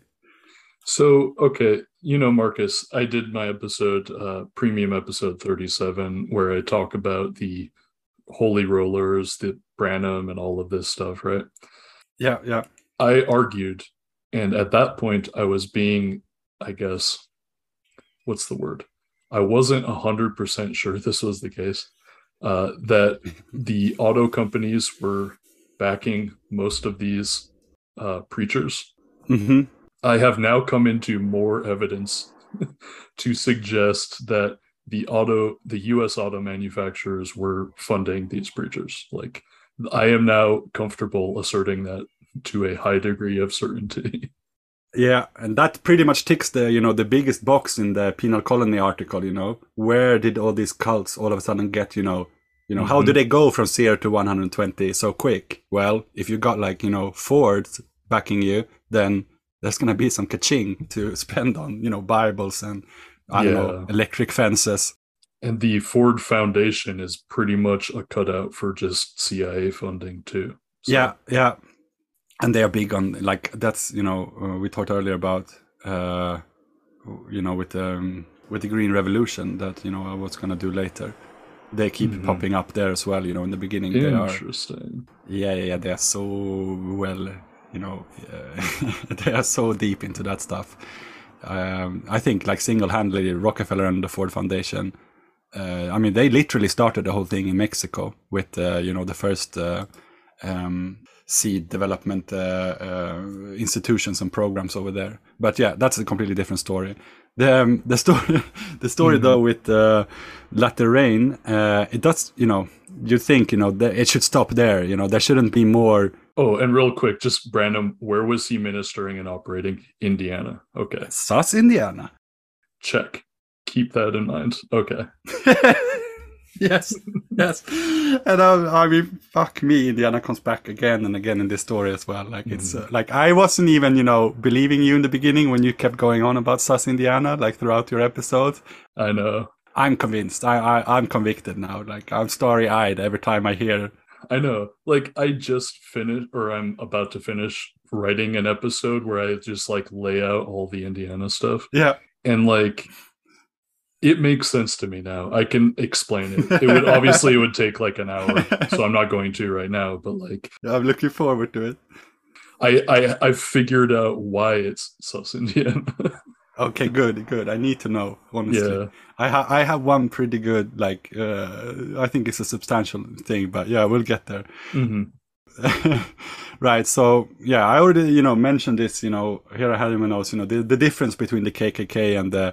And the La Terrain, you know, how they seem to, you know, they are the same, but their praxis is very different. You know, one incorporates the minorities and the other one shuns them, basically. But, you know, they're both, you know, extreme racists. So another second generation Branhamite of the La Terrain was Sam Fyfe of the, well, you heard it before, the End Time Ministry. You know, he does it simple, just the End Time Ministry, you know, no long fanciness, like just the End Time Ministry. In the fall of 1971, believing the tribulation and the second coming of Christ was near, Fyfe began to preach a message that the end-time saints must go to the wilderness, to the place God has prepared for the woman. Soon after, thousands of his followers left their homes, jobs, and security and moved to Canada, Colombia, and Alaska. I think this is Colombia, the state, right? Like not the country. To establish communal farms in isolated areas. These, quote, end-time farms, end of quote, were the beginning of a new direction of Fyfe's ministry, which he later brought to Peru and Guatemala, where he died in a plane crash in 1979. Yeah, that's another weirdo. And here we come to maybe the most interesting one. Mr. C. Peter Wagner, another ultra-right-wing fundamentalist who is preaching what the movement calls quote, strategic level spiritual warfare, end of quote. And, you know, in the literature, this sounds like, you know, some kind of astral plane stuff, you know, they're just fighting demons through prayer. However, I found quite ample evidence that these people were, you know, they were there in Africa, Uganda, among other places, you know, training child soldiers, basically. But, you know, again, I'll do that when we get to the guerrilla stuff, but, you know, just remember this guy, Peter Wagner, because, yeah, he operated in South America from the 50s to the 70s with a group called SIM, which has ties to New Tribes Mission, which today has changed its name to Ethnos 360, which is such a cynical name, after it was revealed that the organization operated a sex trafficking ring by capturing Aboriginal girls in the rainforests of South America. Which, I mean, it doesn't get darker, I think. I mean, that's how depraved you have to be that you go out into the jungle, find these people who have never had contact with anybody else, and then you just bring them into modern society by, you know, making them a sex slave somewhere. That's it gets so sick to my stomach when I think about these people. Like, and less disgusting but more common things is that they also engaged in industrial espionage and are linked with most U.S. embassies and the CIA operations in South America. And in one book that I read, which I really highly recommend if you want to read some of these disgusting things, it was called The Missionaries, I think, by Norman Lewis. He says that the SIL and the New Tribes Mission basically divided the whole of South America between them, and they were especially welcomed in quote backward Latin American countries governments under dictatorial regimes.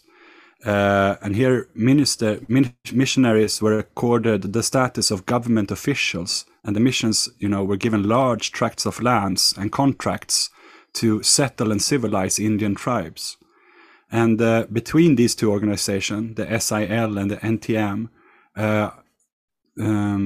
they got ample funds at their disposal. They even had their own air forces, and this to be able to get into the jungle, and a smoothly efficient organization of multinational corporations and several thousand missionaries made sure that this was going on in the fields. And he says, I never met a Bolivian who did not regard the Summer Institute of Linguistics as the base of CIA operations in Bolivia. And so, yeah, that's the SIL. I mean, that's a good one. Alfredo Stroessner, the Nazi dictator who made Paraguay a safe haven for the likes of Mengels, gave the NTM 2,500 hectares of land to help prepare Indian land for white colonization and genocide. According to Norman Lewis here. And so, yeah, that's the New Tribes Mission, right? Which is have direct connection to this Branham guy, Peter Wagner. Apparently, they ran a kind of radio station together somewhere in Bolivia, where they were like transmuting in native languages to get the message, the good news across, I guess. Yeah. What else do we have? Yeah, like all of this strikes me as very much more relevant to understanding Jim Jones than, I don't know, Jim Jones LARPing as like a communist. Yeah.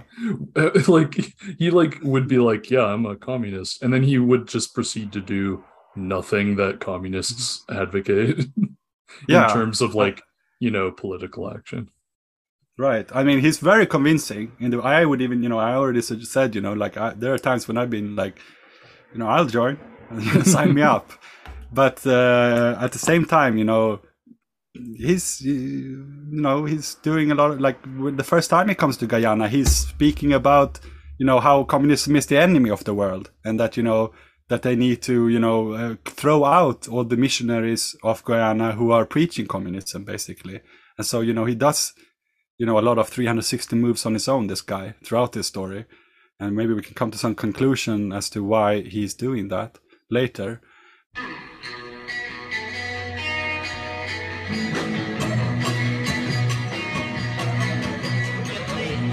All